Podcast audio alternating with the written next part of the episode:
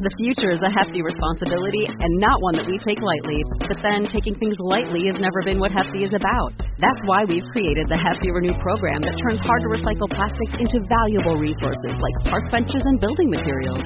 To participate, simply fill up an orange Hefty Renew bag with accepted items, tie it up, and drop it in with your regular recycling.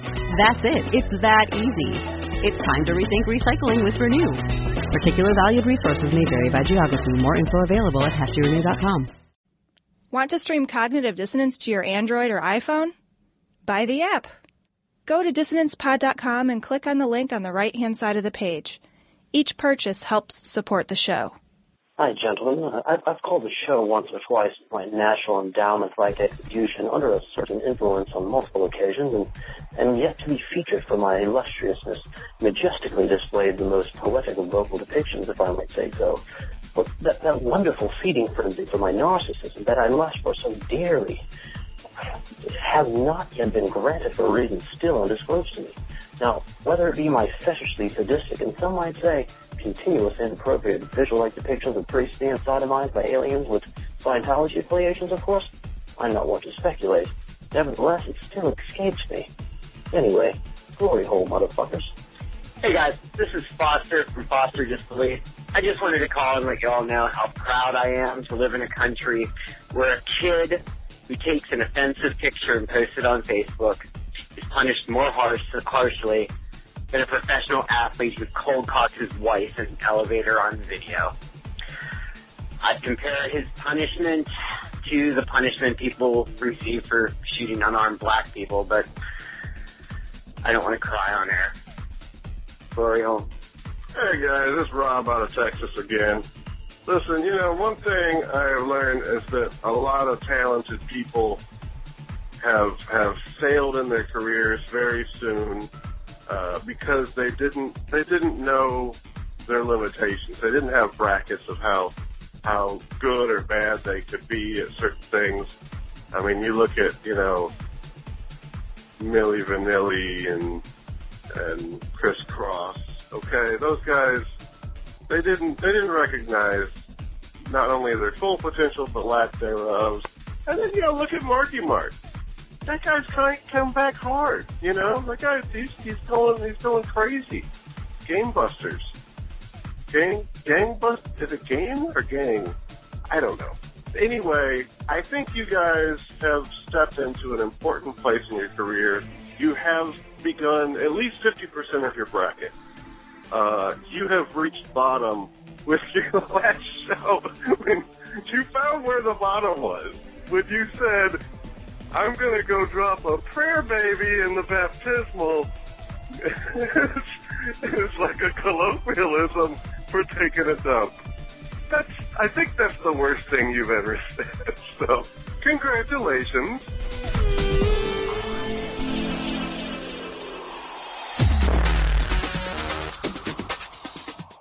Be advised that this show is not for children, the faint of heart, or the easily offended.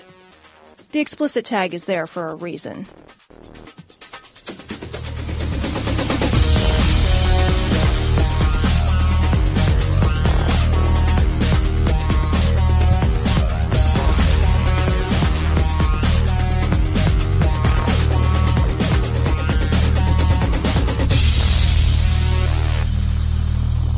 Recording from Glory Hole Studios in Chicago, this is Cognitive Dissonance.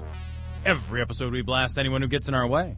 We bring critical thinking, skepticism, and irreverence to any topic that makes the news, makes it big, or makes us mad. It's skeptical, it's political, and there is no welcome mat. This is episode 181, and we have uh, returning. I think I think the the gentleman who has gentleman. That's sort of a. let me catch myself for a moment. We have the individual who I think has had the most appearances on our program, Cecil. I think so. Jake from the Imaginary Friends Show. Dot com podcast. Nice. Hello, welcome to myself. you should feel welcome. You should have like have Yeah, a fucking your old I do. sofa in the corner at this point. yeah, yeah. Well, I've got my sofa on. I've got my cognitive dissonance dressing gown. Got my slippers on.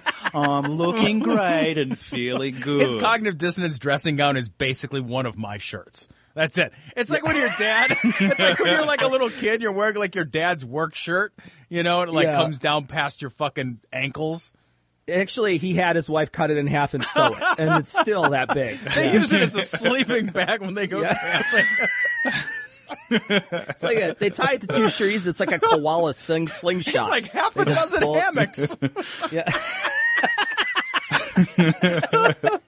Actually, I look forward to it. That, that's actually not a bad idea. A, a koala slingshot. I look forward to the day when Australia starts to weaponize our our uh, our native animals because they they are actually really annoying. Like if you if you have a koala drop on your head, they will scratch your eyeballs out. That's actually quite a fascinating idea.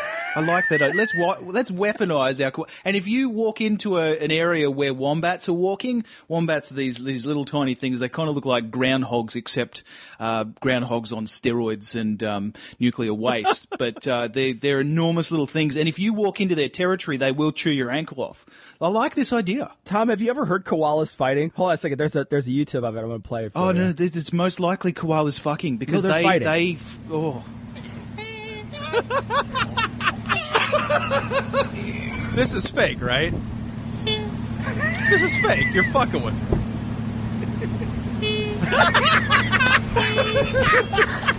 they sound vicious.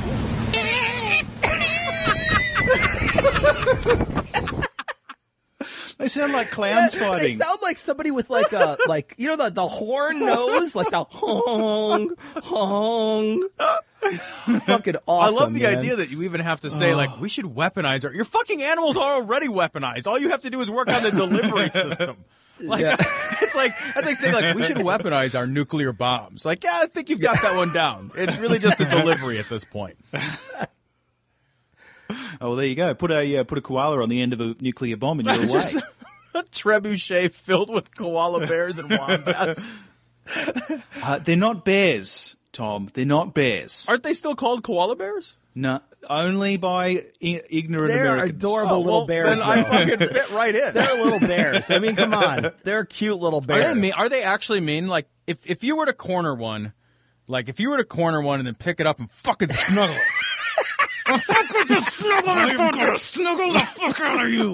Yeah, no, they they they're actually most of the time they're they're really quite um, nice because they, they're drunk. You know, ninety percent of the time they are drunk as well. They're, they're drunk as a koala, basically.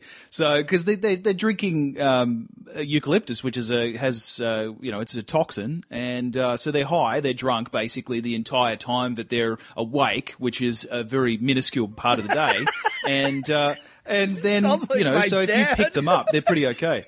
So they're But, uh, they're the- basically like frat kids.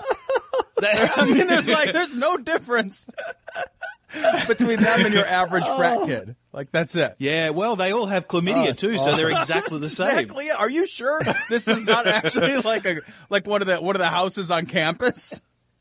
They have like little little frat t-shirts on. They're like, "Go cats!" Is if there's a fucking sofa on the front porch Oh. of their eucalyptus tree, that is a frat, my friend. Oh, that's Tom, this awesome. this show's off the rails. We haven't even done a story yet. I don't care about the fucking rails. so let's do this. Why? What the fuck? All right, this story comes from Right Wing Watch. Uh, Robert Oscar Lopez, because somebody was asking him for advice. LGBT advocates are like Pol Pot and are after your kids, plain and simple. Um, he's the latest anti-gay activist to uh, attack at the Human Rights Campaign, um, and uh, these comments are sort of unreal, uh, comparing LGBT rights activists to the Khmer Rouge. So, who who is who is Robert Oscar Lopez? You you, you must know Your him. guess is You- as good as mine. Yeah, that's the thing. It's like I've never heard of this guy before in my life. He's just somebody that evidently is just fucking yammer, Really hateful. and the yammer is significant. Yeah, he's he's. I mean, obviously, he's a moron. Uh, Uh, there's no there's no great there's no better way to to say that he is just a deluded piece of trash. I don't want to say white trash because his surname suggests that he's not, but uh, he's he just seems to be a deluded piece of trash. Well, let's let's read Uh, some of the things that he's had to say, Jake. 'cause I want to get your I want to get your comments on kind of the specifics. I think we need to before we just go straight ad hominem, which I'm I'm more than happy to do. I think we really need to address the meat of some of these arguments. Um, No, no, no. But he said it was plain and simple. oh, he did. I guess he did. Yeah. He did. Yeah, he said it's, it's basically plain and simple. They are like Pol Pot. It is plain and simple. Well, so you don't you don't actually need to go into the content because it's plain and simple. Well, he does say, gentlemen readers, these folks are trying to find a way to get the sperm out of your testicles and into their laboratories. Lady readers, these folks need to find a way to implant an embryo of their sperm. An, an embryo of their sperm in your womb. Keep you obedient during gestation and then take your baby away forever. Then moving on. People don't generally want to let lesbians milk sperm out of their testicles, and that's where I first thought, speak for yourself, sir. Yeah, I'm I'm down with that. I'm li- like sign me up right now. Yeah, I wrote that down too, exactly word for word. Speak for yourself. Where, where do I where do I have to go for this? This this sounds like a really great time. Where do I have to go to get a lesbian to milk the sperm out of my nuts? This is basically the setup for every short and hastily written movie that I have ever seen. All you need to do is deliver pizzas. I hear that's that's the way to get. In a world where there's no way to have sex, it, but you can reproduce by lesbians milking your testicles. That sounds like a great world. This summer, ah. get your testicles milked by a lesbian. Don't you dare close your eyes.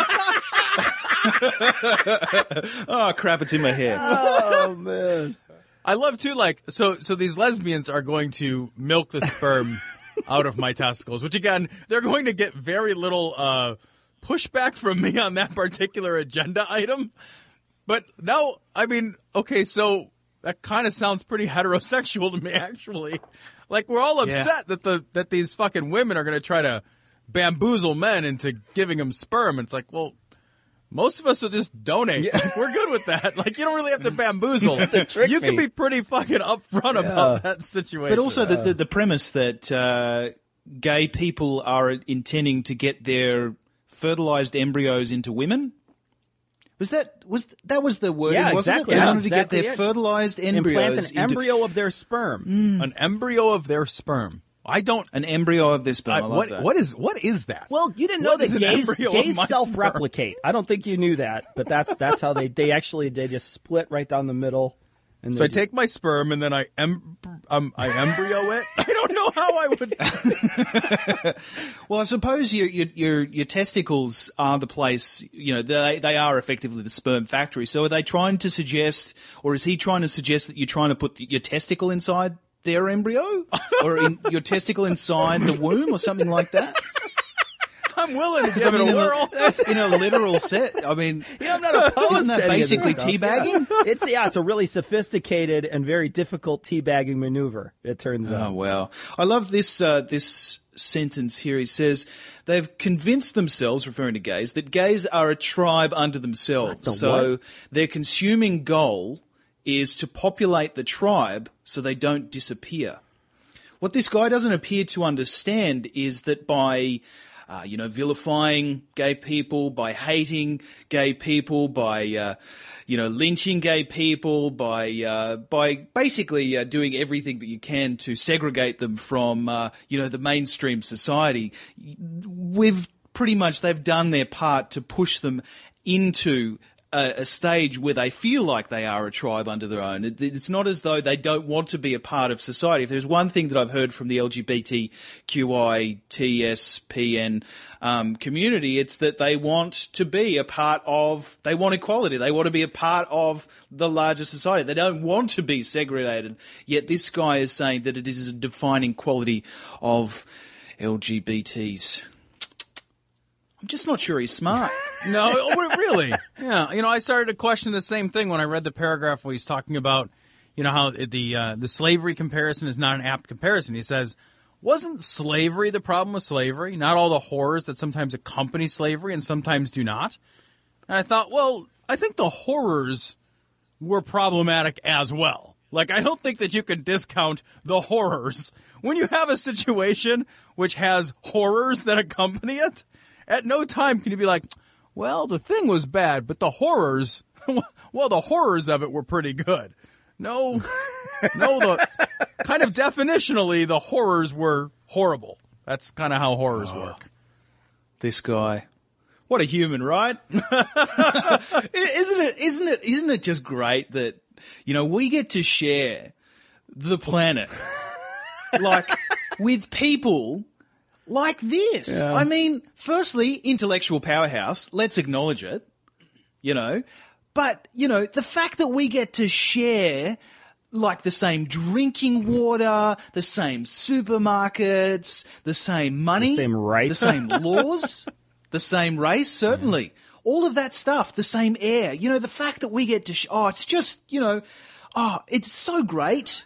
The the other side to that is that this guy's obviously getting published, otherwise he wouldn't have been picked up. So he's being published by someone. He's a professor, it turns out. He's a professor of what? yeah, California State University. Please tell in me it's not sociology. Don't know what it is, but it, he's listed under GLAAD, so he's a professor. Robert Oscar Lopez, aka Bobby oh, Lopez, Oh, good old Bobby. is a professor. Yep. And it, it's funny too because he, he even says here he says according to some historians of the so-called killing fields in the 1970s, um, the Khmer Rouge hunted down people with eyeglasses and killed them in mass. This did they did this ostensibly because they worried that people who were too intelligent might challenge the draconian policies of the government. Fortunately, the Human Rights uh, Campaign has no killing fields, so I, I and my contact lenses are safe for now. Isn't he kind of implying that he's the intelligent one who's going to be killed? And you're like, Yeah, you're- wait, hold on, hold on a second, hold on, hold on. Nobody's gonna fucking mistake you for an intelligent person. You are safe. Oh, brother. man. you're You safe. can walk around Yeah, I mean- naked, covered in money. You're that safe. Like we'd be, you'd be li- you can walk around and be like, "I'm made out of money," and people would just be like, "Ah, we're leaving that guy be." He could literally wear the thickest, like he could, he could tape, he could tape binoculars to his face, and he would still be safe. well, this guy looks really smart. Oh no, he talks. No, he's not. Yeah, no. He's actually wearing No. a Hubble He's- telescope on his head.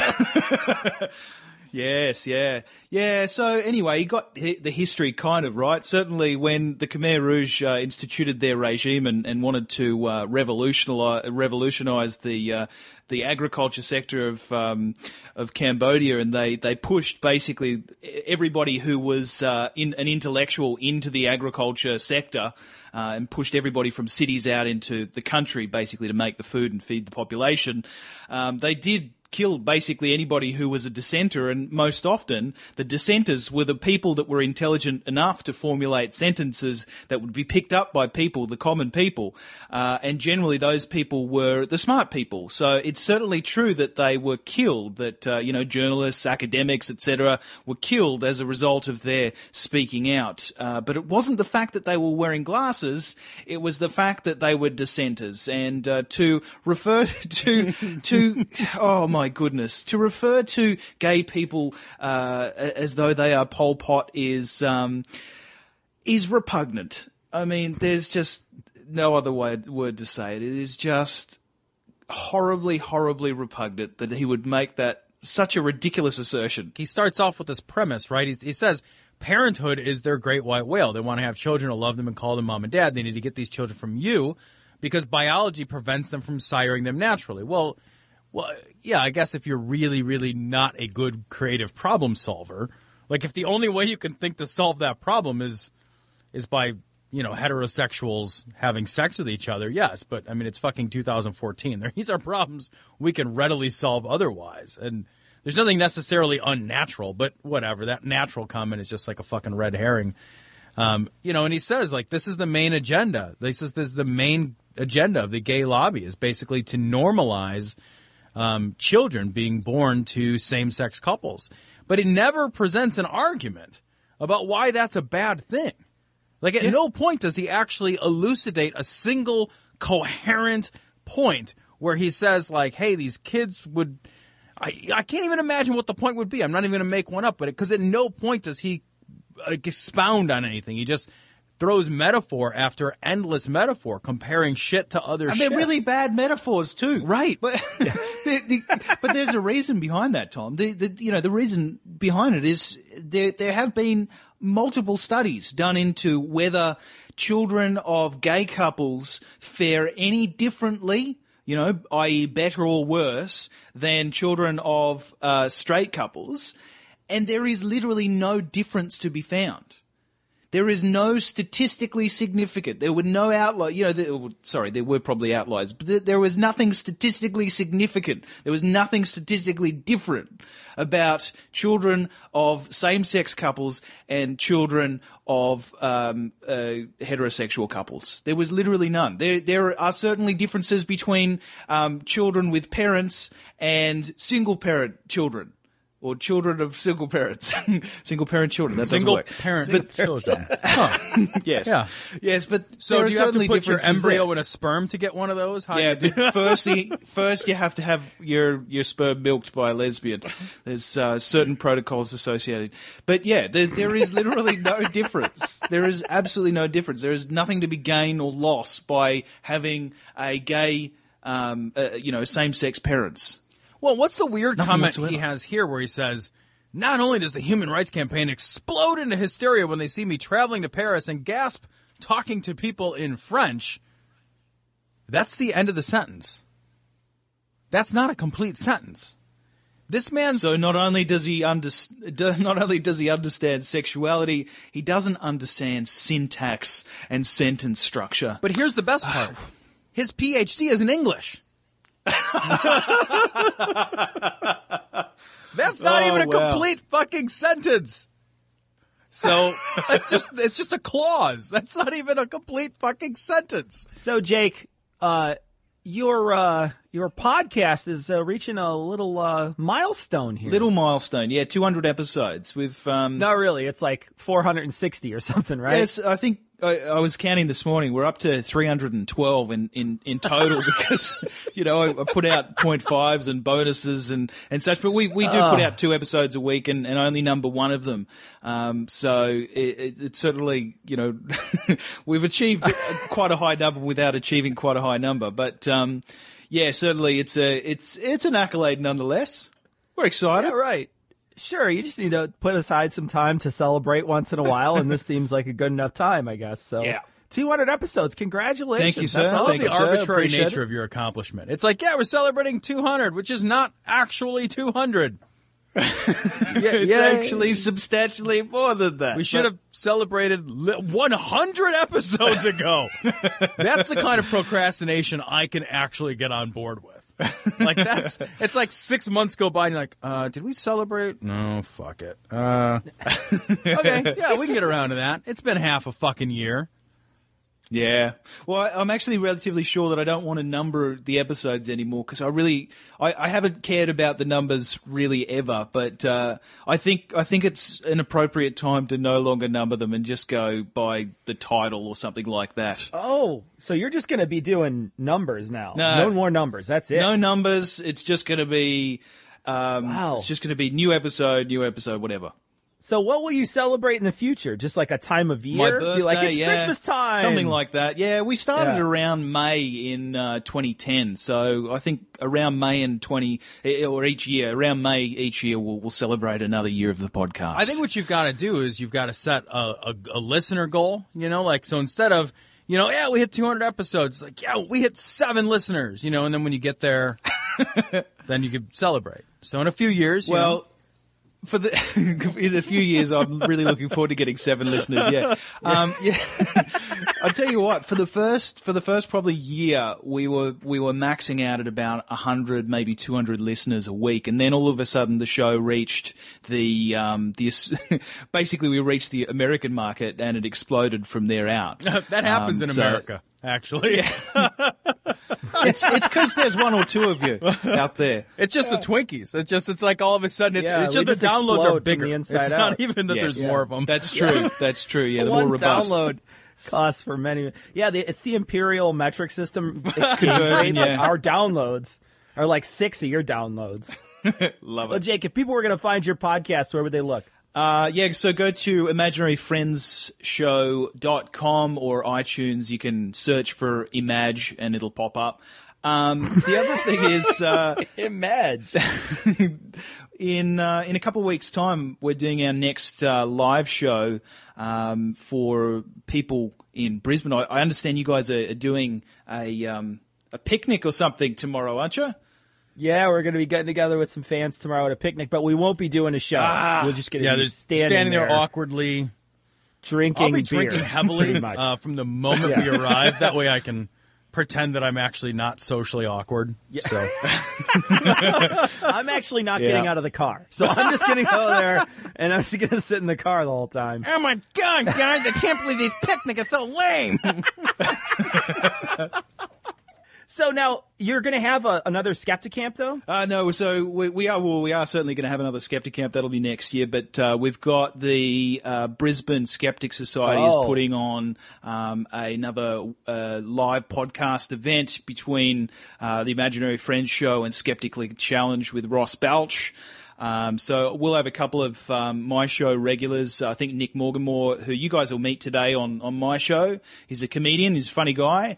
Um, he'll be probably there on the panel as well as uh, a couple of other regulars. So uh, if uh, Brisbane listeners, people from around Brisbane, Queensland, etc., are interested, it's Wednesday, October 22nd uh, at the Plough Inn in South Bank. And uh, if you're a member of the or even if you're not a member of the Brisbane Skeptic Society, you can go to the Facebook page for the Brisbane Skeptic Society and um, join the Facebook event for that. Wonderful. And come along, 22nd of October. It's going to be awesome. Well, I mean, don't let's not, let's not put the cart before the horse here, buddy. It'll be. I mean, you'll be there. So let's. right. Twenty. How about how about twenty second of October? That's a day. That would have, you know, because I would believe that pitch. Like I would. I feel like I feel like I'd be on board with that. Well, now that we've fucking gotten rid of Jake, you know, which I say fucking good riddance. But if you wanna, if you wanna hear us uh, debase ourselves even further with Jake, uh, his 200th episode, Cecil, is is is out. Yes. Um, and uh, we were uh, fortunate enough. I don't know. Is that the right word? Fortunate, Fortunate enough. enough. Suckers enough. Suckers. Maybe. I think it's probably better. Yeah. Right to appear on that uh, Yeah. and and episode two hundred point five because Yeah. if you think my accounting is bad, Yeah. you This should is- see how Jake does. This is going to be his last counting, he said, though. So the two point, 200.5 will be on his last counted episode. Um, we had a great time with Jake and uh, a bunch of other people, so give it a listen. It's on uh, imaginaryfriendshow.com. And, uh, and it turned out to be like two full hours of recording. yes, it certainly did.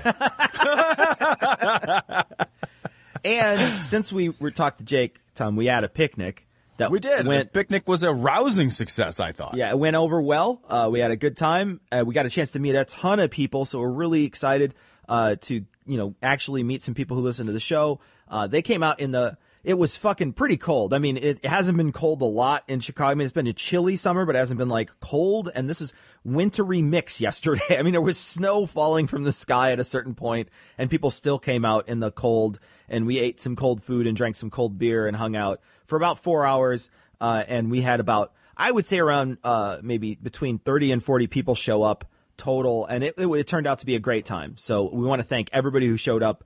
Um, we clearly can't thank you all individually, but there were some people who came from really far away. Some people came from Cincinnati, some people who came from D.C., a couple people from Michigan, people from downstate Illinois. Uh, you know, really far away distances, Wisconsin. So we want to thank everybody who just decided to get in the car, come on down, and just hang out with us for a couple hours. Yeah, I thought it was. I thought it was actually quite a lot of fun. It was very nice to meet people that are uh, generally demonstrably kinder and smarter than I am. Yeah. So, um, thanks for giving Cecil lots of fucking other options when I bollocks this up. Yeah. Yeah, that's that's wonderful. Who's that guy on the other side of the glory hole? It's Jesus. Uh, so let's cover the story, Cecil, from Addicting Info because, ah, uh, over 100,000 sexually explicit photos of children found on arrested archbishop's computer. Now, Cecil, uh, you're better at two things than I am, so I'm going to have to ask you for some for some information Sure, before I can sure. properly evaluate this article. Go ahead. First of all, um, you're more familiar with the Catholic Church than I am. I've only gone for weddings and funerals. So I've Yeah. never actually been to a mass. Um, an archbishop is that How high up in the church is an archbishop? Well, you see, on one side you have the bishop, and then his enemy is the archbishop, and they fight, right? Oh, So, gotcha. like, It's like the yeah, anti-bishop. Exactly. Yeah. So like the, when you get these confused, like he's this guy's actually a villain. like people just don't understand that when they're like, oh, in the Catholic Church he's an archbishop. No, he's archbishops are the they're the bad guys in the movie. The, that's why they wear the red beanies. exactly. so easier yeah, to they- identify. them. Identify. Yeah. It's like it's like you know always they always wear like capes. You know, like certain ones always wear capes. So no, archbishop means I I think it's higher than a bishop but lower than a cardinal. So, Okay. All right. So this know, is pretty high up in the church, up, right? yeah. Because like a like it's a priest, then a bishop. Yeah, a bishop Then is an like archbishop? A bishop is like a guy who has like I think control of a cathedral. So like certain c- churches are bigger churches and bigger congregations. I'm probably fucking fucking buggering this up completely. but I think I'm pretty sure it's like a bishop is of a, just a bigger area. So like a bigger larger area. Gotcha. And then the Gotcha. archbishop is like Yeah. the middle manager. Gotcha. Okay. So- All right. And then now, um, I, as as all of our listener can uh, attest to, um, I'm not so good with the numbers. So one hundred thousand is that a big number? I mean, you know, if you're talking about like the size of the universe, no, Yeah, right, no, it's yeah, not so, a big okay. number. The size of the, even the size, I would say, the size of the solar system, not a big number. Not a big number, you're talking about but- all the people in the world, probably not that big a number. Um, but if you were talking about, say, someone's normal porn collection, that would be a lot. A hundred thousand images, man. you know, here's the, okay. So a 100,000 images, and it was 86,000 uh, thousand images and 160 videos were found. An additional 45,000 photos had been deleted. And it said upon examination, the video files were of teenage boys being forced into sexual acts with other adults, and 86,000 plus photographs had been neatly organized into category based folders. And I'm thinking, man, you really are a guy who spends a lot of time with your porn if you collate it. You know what I mean? Right. you're just like, you're like, what am I in the end? You know what? I actually, I have a file management system for this set up. You know, I wonder if it's like he just tags it. You know, he's got like Right. certain meta tags for it. It's like, I mean, I, I, I guess I could get in some really dark territory. I'm not going there, so I'm just leaving it alone at that. But clearly, he tags it. You know, You know, at some point you've collected. There has to be that moment where you where you're looking and you're like, man, my desktop is so cluttered with kitty porn. I'm gonna. I really like. I need to do some fucking digital housekeeping. You really here. do, This has yeah. gotten my fucking child pornography collection. Yeah. has really gotten out of control. Um, so it's time to. I mean, how much time would it take? Be like looking at the image. I'm like, uh, no, okay, that's that's definitely gonna fall into this. Oh, that could be either or. Categorically, I'm gonna have to. what is that? What was that? Actually, why don't I just copy that one into three folders? Right. Okay. Here Yeah. we go. We'll just move that into three folders. That way, you know, I want to know that I find I want to make sure. When I when I'm When when, I'm I'm looking mood. for deplorable Yeah. pictures of human suffering. Yeah. I want to make sure I get the right deplorable pictures of human suffering. Right, Absolutely. Like when children are being sexually exploited for my gratification. I want to make sure I'm looking at You the know- right tear-stained faces You know, of youngins. You make it sound so bad, Tom. what is wrong with you? I don't know. I'll tell you. And you know the worst part about this is that it's not like this guy is getting his rocks off in some sort of legal way, right? Like if if this 66-year-old guy wanted to go out and have some sexual encounter with a consenting adult somewhere privately, while it is against his vows, it's not against the law. You know what I mean? It's And not a wouldn't care. thing that anybody outside of his circle of people would care about. If some priest got caught this week having sex with a hooker, if they weren't doing it and at the same time attacking other people who do it and being a hypocrite, it wouldn't even be a story that we would even cover. But instead, this guy is going out and, you know, he's he's not only that because it says at one point it says that he uh was the head of the church and he was allowed to walk freely in Rome despite allegations of having paid minors for sex. And now a minor, it's not like fucking somebody walks up to you like a like shoe shine box style is like, you know, hey, can I, you know, like there's a Hello, Governor. Shine Right, knob for you. exactly.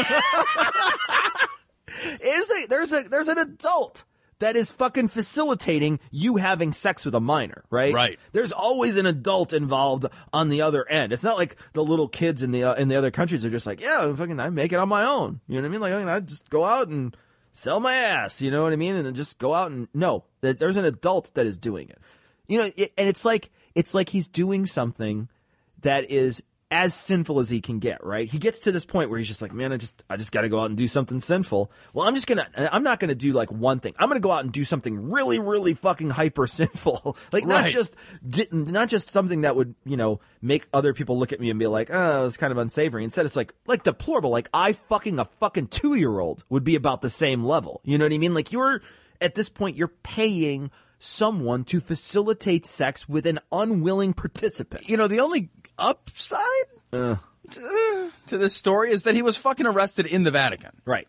You know, so let's let's do so give the the credit where the credit is Sure. due. You know, because this is actually, you know, this is this is a step in the right direction. So, yes, he was like there were allegations, but I mean, let's be fair. Allegations are allegations. So until they're you know, until they're proven, I mean, you you know, you gotta do some investigation there and make sure. But in this case, like, it's pretty hard to be like, uh, those weren't my eighty-six thousand photos neatly organized into categories of human suffering. I just grabbed the wrong USB drive when I was hanging out. Sorry. Sometimes that happens. You know, I I have you know this. I have a real- four terabyte USB Yeah, I drive just and like have have to put it in a fucking cart to move I have it this. Lexar one, and you have this Lexar one. Mine's blue. Yours is gray. Well, Mine is shaped like a teenage cock. Yeah, I don't know. It's- it's, it's a little smaller. It's a mini USB. yeah, no, and and it looks like the the Pope here. I mean, the Pope has actually gone out of his way to call it an ugly crime and said it was a satanic mass. I don't really know what that means, but evidently that's bad. Okay, so he's saying uh, it's fucking not a good thing and it shouldn't be done. And that's that's it's great that somebody's stepping out and saying it because clearly there has been so much fucking basically everybody's had this closed mouth policy based on this for a long time in that organization. They've just pretended it doesn't exist. Now they have an open mouth, mouth policy behind doors and a closed mouth policy. You know, they're just like they don't they pretend it doesn't exist and at least somebody's acknowledging that it's existing by arresting someone. and I wonder, like, does the Vatican? And I actually don't know this. Like, do they have a justice system and a prison Well, system? they I don't know that they they whether or not that is true, but they certainly are their own like little city state. You know what I mean? So they Yeah, they I- I went there and they had little guards and little jaunty little outfits. So because it says that the Vatican detectives were the ones that caught him. I just wonder, like, like how does that work? Like, like I I see like Sherlock Holmes, but instead they have like the Pope mitre on instead of like the big like hats the- that they used that the Sherlock Holmes had. right? Instead And of like the then- tweed Yeah. outfit, it's just yeah. a big monocle, The Vatican a detectives. monocle or a big magnifying glass, and they're like walking around looking at footprints as they walk. Vatican They're just there's like footprints in the semen. They're like, Yeah, oh, "What's gosh. on?" that's oh, that's horrible. Let's move on. Oh, I don't feel good about that comment. What, are you gonna cry now? Come on, cry, baby, cry for me. Come on, cry. So this next story comes from the Telegraph. Uh, Ultra Orthodox Jews cause chaos Ah! on flight to Israel. Flight delayed because of demand to segregate men and women. So um, there was a flight from New York to Tel Aviv um, that turned into an 11-hour nightmare. Um, not just because of bad honey roasted peanuts, but because ultra Orthodox Jewish passengers refuse to sit next to women. And I would say that that is actually not the issue. The issue is that somebody fucking paid attention to their demands. Yep, that's exactly. That's it. the fucking issue. Because That's if I like, it. I got to tell you, like, if I'm that and it's like, I'm not sitting next to a woman, it's like, you've got two choices: sit in your fucking seat, or get off the airplane. right. Those are your choices. This is this is a private company. This is like you are on private property. It's not public grounds. It's not. I don't a, have to deal with your shit. It's not a right. It's a privilege. Flying Right. is a privilege. It's not a right. You don't get. You don't fucking automatically get to fly. You don't get to show up places and you know make demands of people when it's not your. It's not a place that's run by someone who is respecting of your your cultural beliefs. You know, it's like it's like it'd be like if they were giving into like a whole. Let's say the KKK got on a plane and they didn't want to sit next to anybody who wasn't white. yeah, right. You know, be like, well, See- sorry, that's the fucking seat you got. You don't want to sit next to anybody that's white. Fucking charter a whole plane. I, I don't understand how that's not exactly comparable. You know, or if I just can you imagine if I got on an airplane, I'm like, I demand a window seat, and they were like, well, fucking, it's first come first serve, dude. You're on Southwest, like, Yeah. get fucking sit down. And I was like, I demand a window seat. They'd be like, get the fuck off that airplane. Yep. They would nobody would tolerate that for a fucking minute.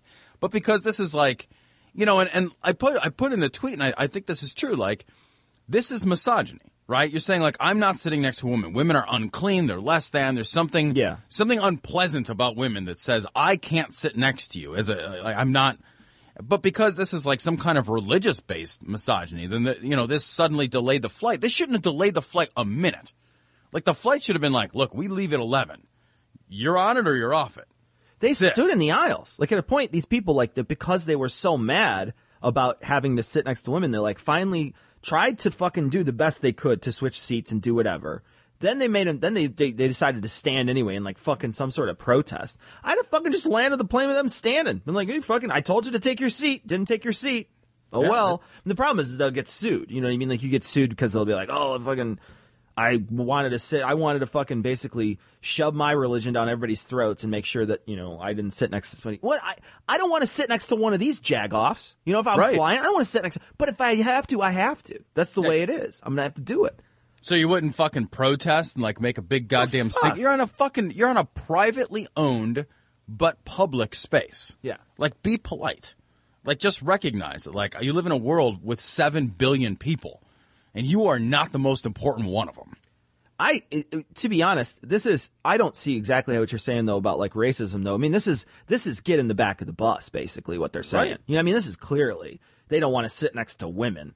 What the fuck is going on? You're a fucking wackaloon. Yeah, I, I like your idea of just landing the plane and making them bounce all over the place. but dude, but, but, making it a little bit of an extra hard landing and like watch them all go buckle. flying. Yeah, I, I would just make them be like, okay, hey, why don't you guys just go in the fucking cargo hold then? Yeah. you know? It'd be awesome if there was like a section. Where it's like, obviously this is horrifyingly impractical, but you know, have you ever seen those like those uh, parabolic flights where you're weightless? Yeah, yeah, yeah. It'd be awesome if the if they were like, great, all right, so you can stand, and then they just like all of a sudden like go into one of those big parabolic dives, and they just like wah, All, crash. all their wah, braids crash. are like floating in the air. Their Right. little braids, their little tuxedo hats are sort of above their heads, and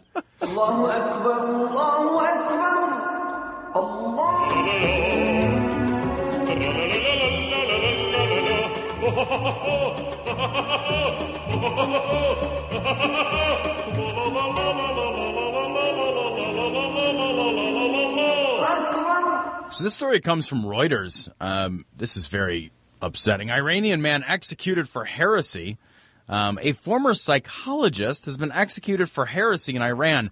Cecil, what was he executed for? And I'm going to give you a couple of options. Okay, I know right. you know the story, Sure, but, yeah. you know the listeners might not. So, was he executed for a bad Facebook post? Was he executed for wiping his ass with the Quran? or was he executed for suggesting that the tale of Jonah and the whale was a metaphor? wait, that's a metaphor? I don't know what it would be a metaphor for. Well, I, you would actually think that's a literal story. Like you'd be like, "Yeah, dude was swallowed by a whale, hung out for a while, and then got vomited back up. It was fucking awesome." And I also wasn't that fucking Geppetto? Didn't he get swallowed by a whale? Yeah, right? Like, and then Jonah's nose grew larger and larger. like, wait. And then Jonah became a real boy. Oh, What- my What God. is fucking happening? This is fucking stupid though. And you know it's funny because I, I watched a video this week where this guy was arguing. Uh, he was on CNN or something like that, and these people and a bunch of my what I think are probably either atheist or highly liberal friends on Facebook all posted this article and like this guy gets it. You know, it's one of those things. And this guy is arguing. These people on on CNN are saying, "Well, is is Islam a violent religion?" And he's like, "No, of course not." He's like, "It's not a violent religion." He's like, "But the people who practice it in certain places, those people, their countries are violent, and so therefore it's a violent religion." And he's going on. He's "It's violent there, but it's not violent in other countries where it's you know there's other countries that use their they, they don't do it. So it's not you can't say it's ubiquitously violent way across the board." And they're like, "Well, but what about this?" And they're going back and forth and they're arguing. This guy's kind of shooting them down each way because they're saying, well, what about in Saudi Arabia? He's like, well, Saudi Arabia is just a violent place because they, you know, it's like because it's run by a regime. It's not because it's religious. It's because it's run by a regime. And while I understand and get it at a certain point, I also say, look, they are specifically pointing to this book and saying this is a law we need to follow. Right. I am going to kill people based on blasphemy. I'm going to kill people if they point them point out something. They are actively killing people based on this book and because of this book, because of Facebook posts, because of apostasy.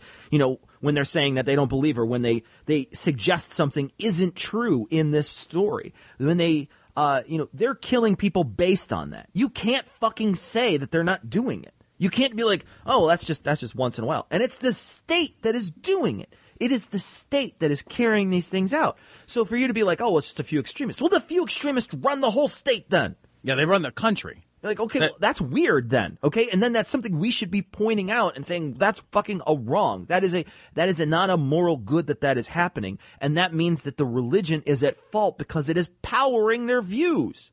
Uh, yeah, it, it's like it's like blaming the direction of the boat, but not taking account of the motor. You know, it's like, wait, what fucking, what are you talking about? What gets us from here to there? It's the thing, like you said, when you say it's like the thing that's powering it, I totally agree with that, man. There's no way to look at a country like Iran or a country like Saudi Arabia, right, and say like, okay, well, we've talked about like they have morality police, Right. that drive around enforcing the religious laws. And all of a sudden I'm supposed to I'm supposed to step back and be like, "Well, it's not the religion." Really? Then what the fuck are the morality police doing? Right. What do they have like you'd wake up and you have nothing to do today then. You'd wake up and be like, "Oh, oh, I got to go to work, but I'm a morality policeman and so I don't have anything to do. No, you have fucking plenty to do because you have this fucking crazy book. And you've got a whole system. You have a whole fucking power infrastructure that is built to allow you to impose the views of this book as interpreted by a select group of people. But they are still the views of this book.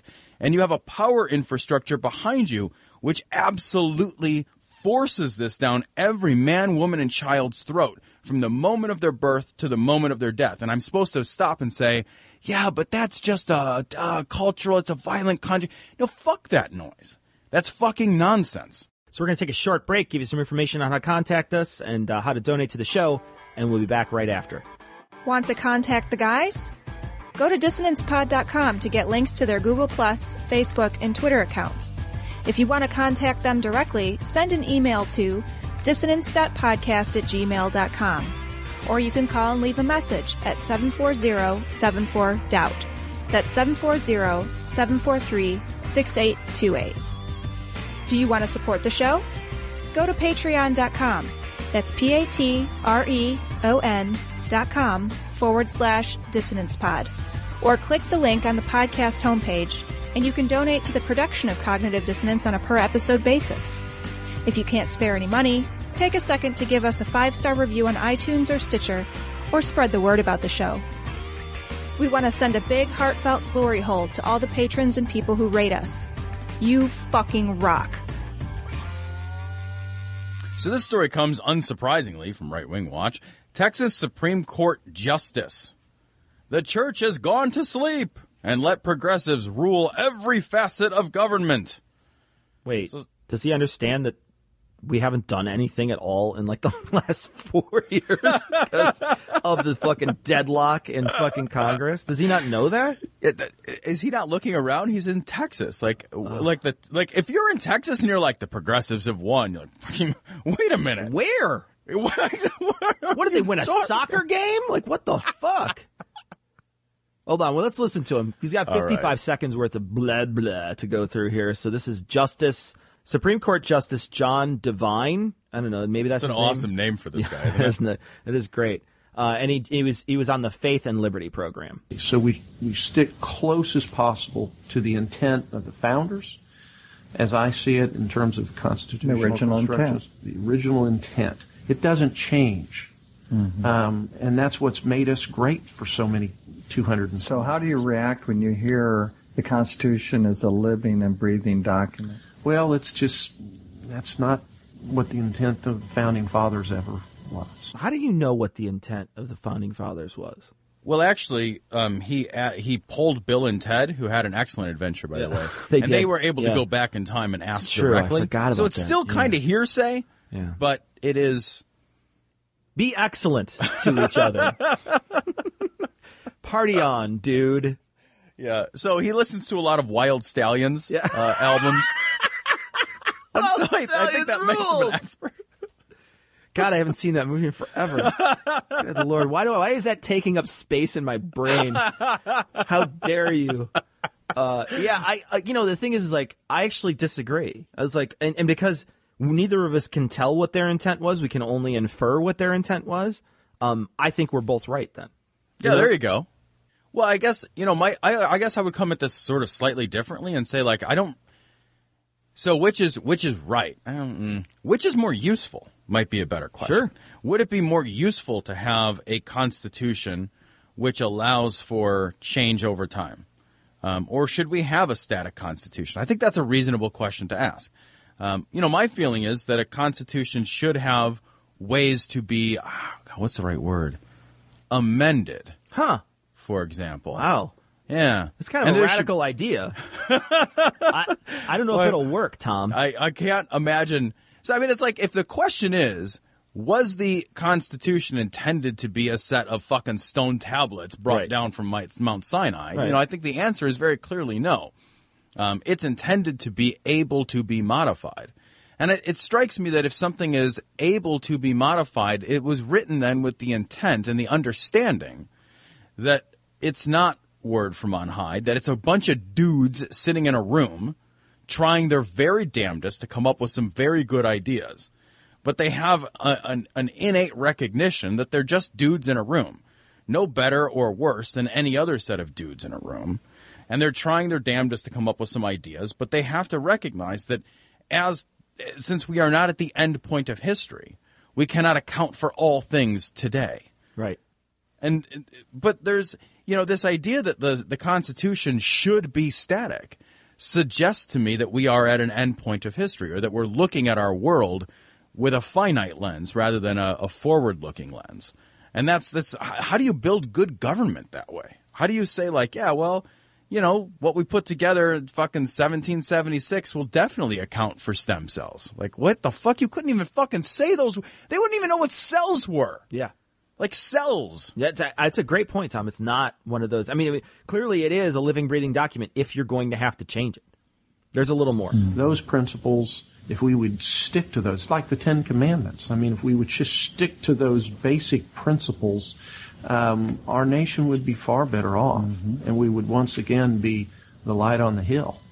And uh, unfortunately, um, either the, the church has gone to sleep, and many Americans have gone to sleep, and we have allowed um, those with these progressive ideas to inhabit the White House and almost every facet of government. I hate the fucking Ten Commandments comments too. Oh, We're just like, like which one? The one from Exodus or the one from Deuteronomy? First of all, well, yeah, or and, and you know, we've I've said this many times, but the goddamn the first fucking four are throwaway fucking comments. yep. Like the first four of them are just like garbage. They're garbage. And can you imagine an economy where we actually enshrine, remember the Sabbath and keep it holy? Yeah. First of all, the, the Sabbath is not even agreed upon. Some say it's Saturday, some say it's Sunday. So to, to play fair, you'd have to be like, okay, well, Saturday and Sunday, nobody can work. Oh, okay, well, our economy will just grind to a halt for fucking two out of seven Sure. days. And the coveting, the three at the end that are coveting. You're just like, well, Right. that's a that's an internal thing. How do you even fucking legislate against an internal thing? That's like legislating against. I've seen these these fucking parking signs. We're like, don't even think of parking here. It's like, fucking, don't tell me what I can't think. I fucking think of parking here. I'm thinking of parking there right now. I am thinking of parallel parking in your spot right now. What are you gonna do to me? Nothing. Same thing here. It's like you can't fucking force me not to covet. I Right. covet whatever the fuck I want to covet. There's no, you can't fucking, you can't be like, sorry, here's your coveting ticket. And go, yo, were you coveting? Well, we have a covet-based economy. Yeah. It just seemed reasonable. Fuck you! You're all in jail. Fucking- like the most, you know, the only funny thing is it would put all of the world's power brokers like immediately in suspicion, right? Like, because there's no way for you to want money. Yeah. You know, like, Exactly. like why would you? What would you want money for if you Or- weren't coveting something? Watch like, a Cadillac commercial or an Acura commercial. It's Right. all about coveting. It's all about look at my lifestyle. And it's specifically wanting you to like the thing so it would buy it. Like the entire concept of marketing is to fucking get you to covet things. Yeah, it doesn't. It doesn't. And I like too. It's like, well, we have to really get back to the Ten Commandments. All right, well, fucking at least five or six of these things are fucking totally useless, and the rest of them are all conditional. Right. You know, it's like we shall shall not commit adultery. Whose fucking business is it of I yours? know. I know. Fuck you. Like, And then what? the killing and the stealing, it's like, yeah, well, those are already laws. Yeah, Like, right. When did we get away from you can't steal and can't kill? The only two important ones in there. That's it. Really is like the Ten Commandments. Like they are abs, and we've talked about this, but it bears repeating. They are not a useful set of commandments. They are not even like you can't even look at them and build a moral structure out of this. It's not like you can look at the Ten Commandments and be like, "Oh man, I fucking nailed it with life because I followed the Ten Commandments." They're not even useful. They're not even good guidelines. You know, so like, okay, don't kill or steal. Thanks, fucking. I'm now that I'm not three. What else have you got for me?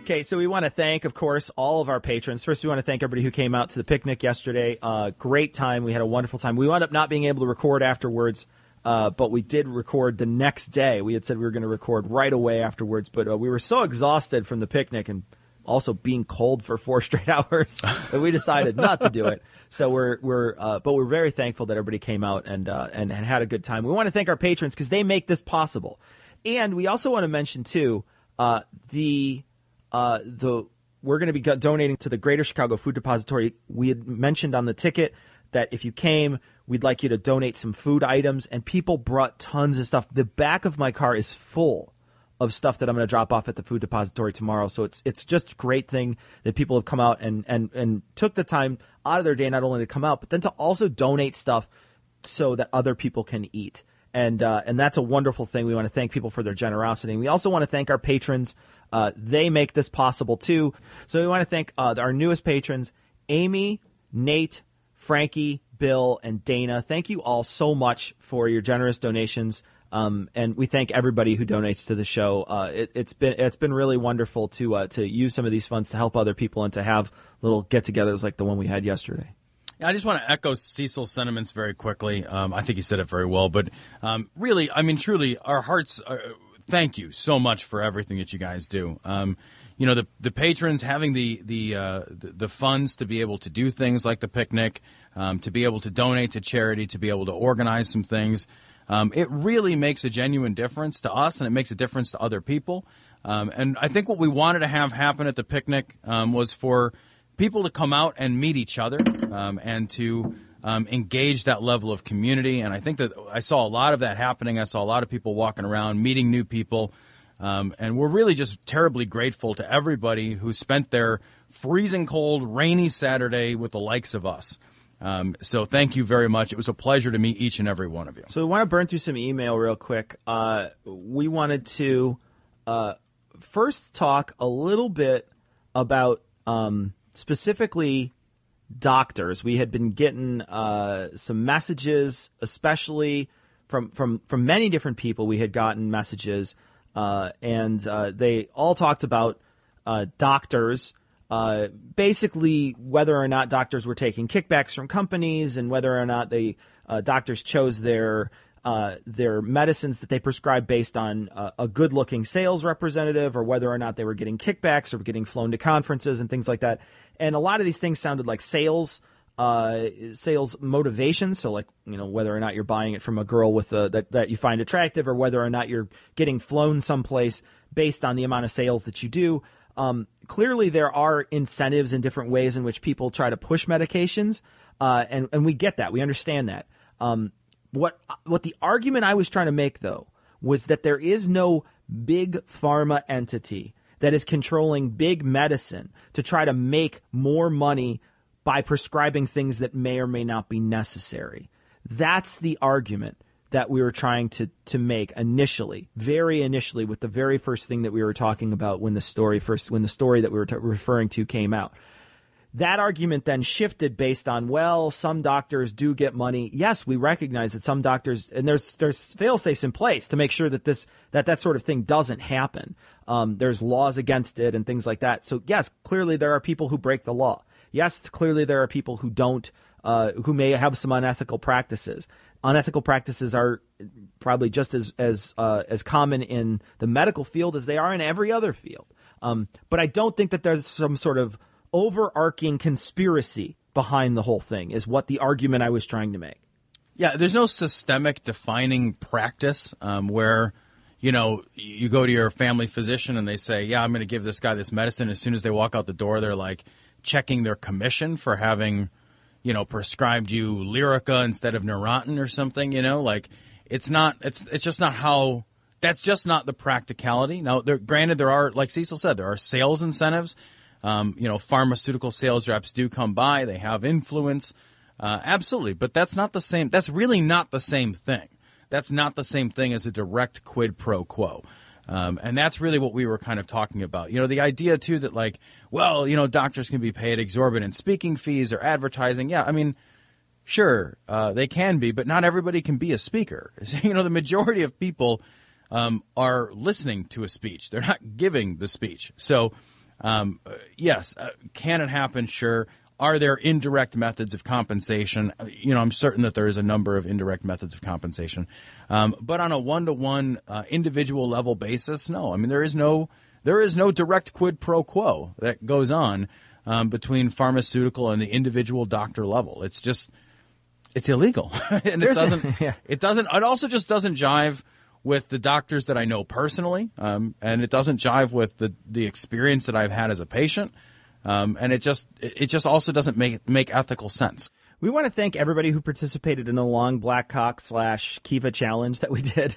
We did. There was a lot of people that sent us messages and said that they donated to Kiva based on this. Somebody else had already said, "Yeah, I had already donated, but I wound up reinvesting again and donating more." And I also sent out gift cards to friends because I wanted to make sure that they did Kiva as well. So thank you very much. So there's a lot of people who did it. We had funded several projects. Those projects haven't paid us back yet, but when they do, we're going to reinvest that money. So we want to thank everybody who donated to Kiva and we'll keep you abreast on if our, if the projects, once the projects we, we have donated to pay us back, we will mention what those projects are on the show so people know sort of the things that uh, that we donated to, and uh, and we'd love to see the the ones that you donated to too. So if you send us a message, we- we'd love to see them.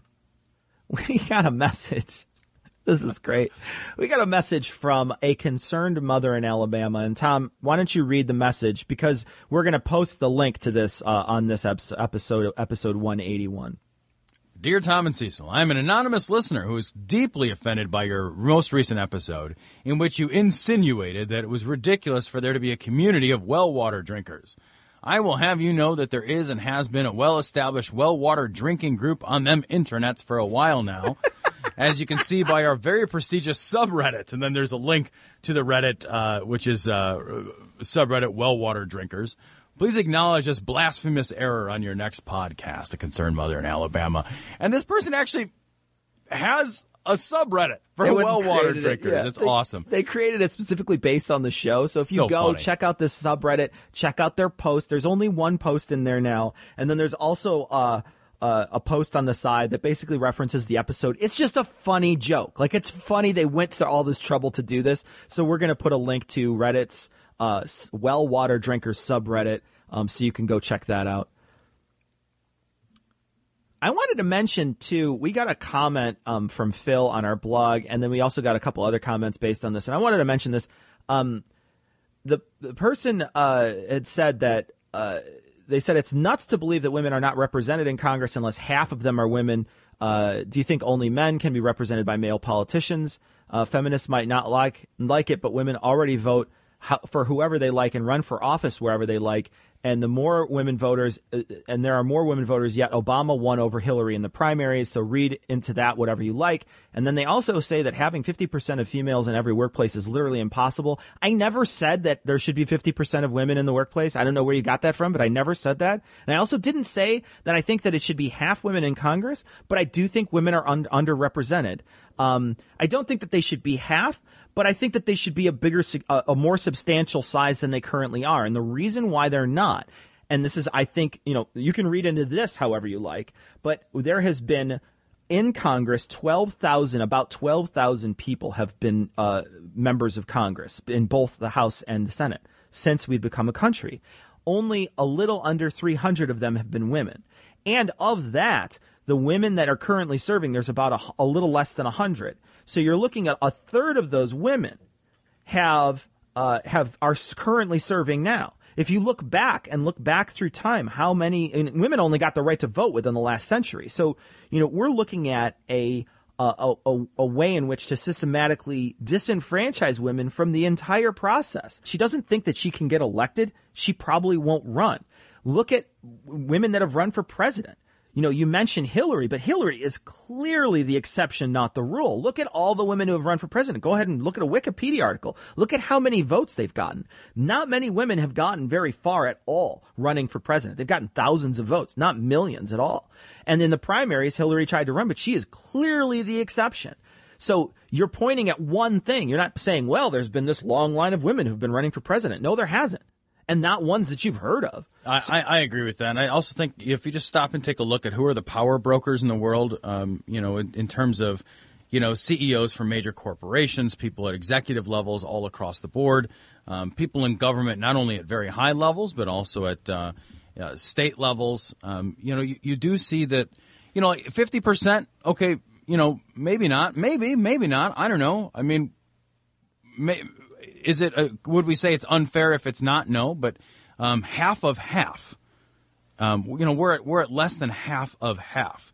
And I, I think when we, that's just in terms of people representing us in, in, in Congress, but, you know, again, look at the power brokers in the world, and that, that helps you to understand if there's a gender bias to the power structure that defines, you know, who governs us, um, you know, not just on a governmental level, but on an everyday practical level. Um, you know, with with representation in corporations, uh, you know, across corporate America, who are the, who are the police chiefs, police captains, like who are the power brokers in the world? Um, and if you see a huge gender disparity, that at the very least should cause you to say, well, why?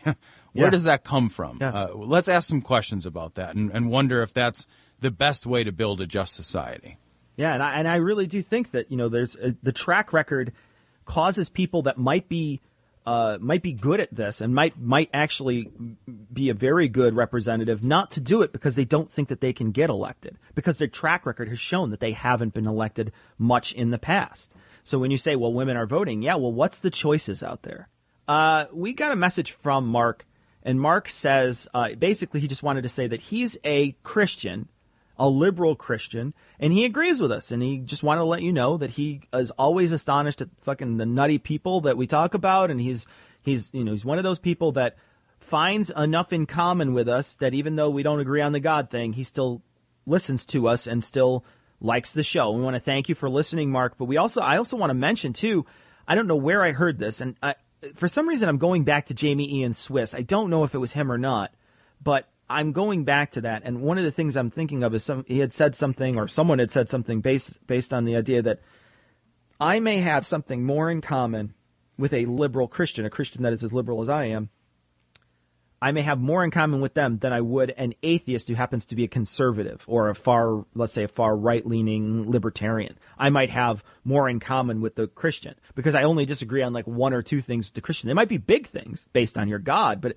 it's still not enough to make us disagree on all the other things. And I think that that's an interesting, you know, we can have Christian allies in this. You know, and I, I this got me to thinking. I I am curious if you are a uh, religious listener. Um, I guess Cecil and I assume that the obviously the vast majority of our listeners um, are probably atheists or at the very least agnostic. But if you are a, religious listener, um, I'd be very curious about that. Post it to our Facebook or send us an email.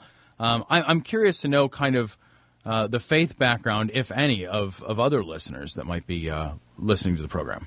we got a message uh, from Rolf, and Rolf is in Sweden, and he said uh, we should come to QEDCon, but then he also said, uh, and you know we are planning on that in a couple years, we think, or a year, we're not sure when, but we'd like to come out to QEDCon. Absolutely. Um, we're, he, we're we love all the guys over there. You know, um, we love the people who put on Incredulous. We love the people who put on Skeptics with a K, and then there's a couple other podcasts over there that we've we've had we've had a lot of good relations with those people, and they're very nice. We'd love to come out and see uh, see England and, and get a chance to talk to them. But he says, "I dare you to say the Swedish word for Undertaker."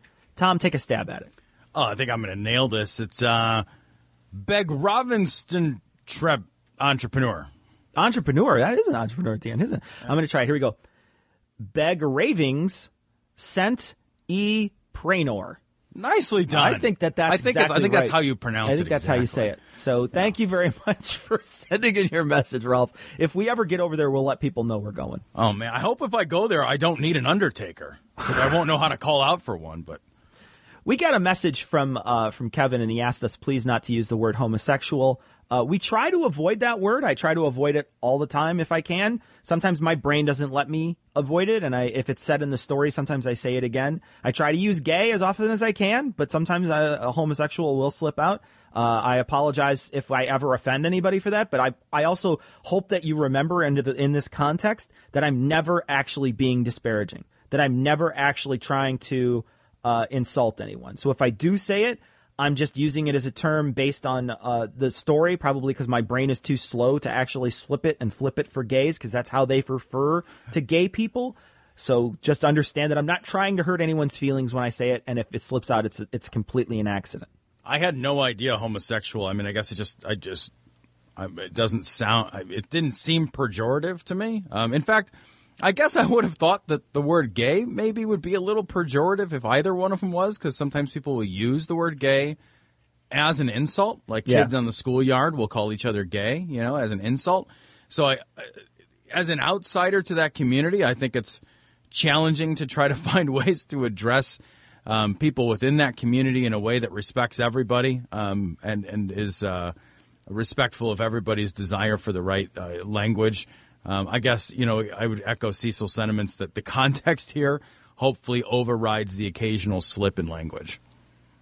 So we want to thank Jake uh, from the ImaginaryFriendsShow.com podcast for joining us. You can find his show at ImaginaryFriendsShow.com. And uh, he we also appeared on his show this week on uh, IFS 200 and 200.5. So check those out on his website. Uh, we were joined by a bunch of other people, uh, but we had a great time hanging out with him, and uh, and we hope you check out his show. We also want to mention that we are going to hopefully uh, have uh, Bill and Susie from the Barroom Atheist come on our show, and then we are going to be on their show uh, very soon. We're not sure when that's going to happen. We're still sort of in talks with them. Um, but uh, if you haven't checked out Barroom Atheist, you should, and we'll let you know in the very near future if we do get on their show. We'll post a link. Um, we hope that that comes to fruition. So we're going to close it out. Uh, we're going to have a midweek episode this upcoming week, so check it out, and uh, and we're going to leave you as always with the Skeptic's Creed. Credulity is not a virtue. It's fortune cookie cutter, mommy issue, hypno Babylon bullshit. Couched in scientician, double bubble, toil and trouble, pseudo quasi alternative, acupunctuating, pressurized, stereogram, pyramidal, free energy healing, water, downward spiral, brain dead pan sales pitch, late night info docutainment. Leo Pisces, cancer cures, detox, reflex, foot massage, death and towers, tarot cards, psychic healing, crystal balls, Bigfoot, Yeti, aliens, churches, mosques and synagogues, temples, dragons, giant worms, Atlantis, dolphins, truthers, birthers, witches, wizards, vaccine nuts, shaman healers, evangelists, conspiracy, doublespeak, stigmata, nonsense. Expose your sides. Thrust your hands, bloody, evidential, conclusive. Doubt even this.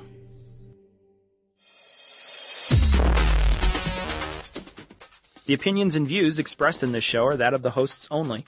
Our poorly formed and expressed notions do not represent those of our wives, employers, friends, families, or of the local dairy council.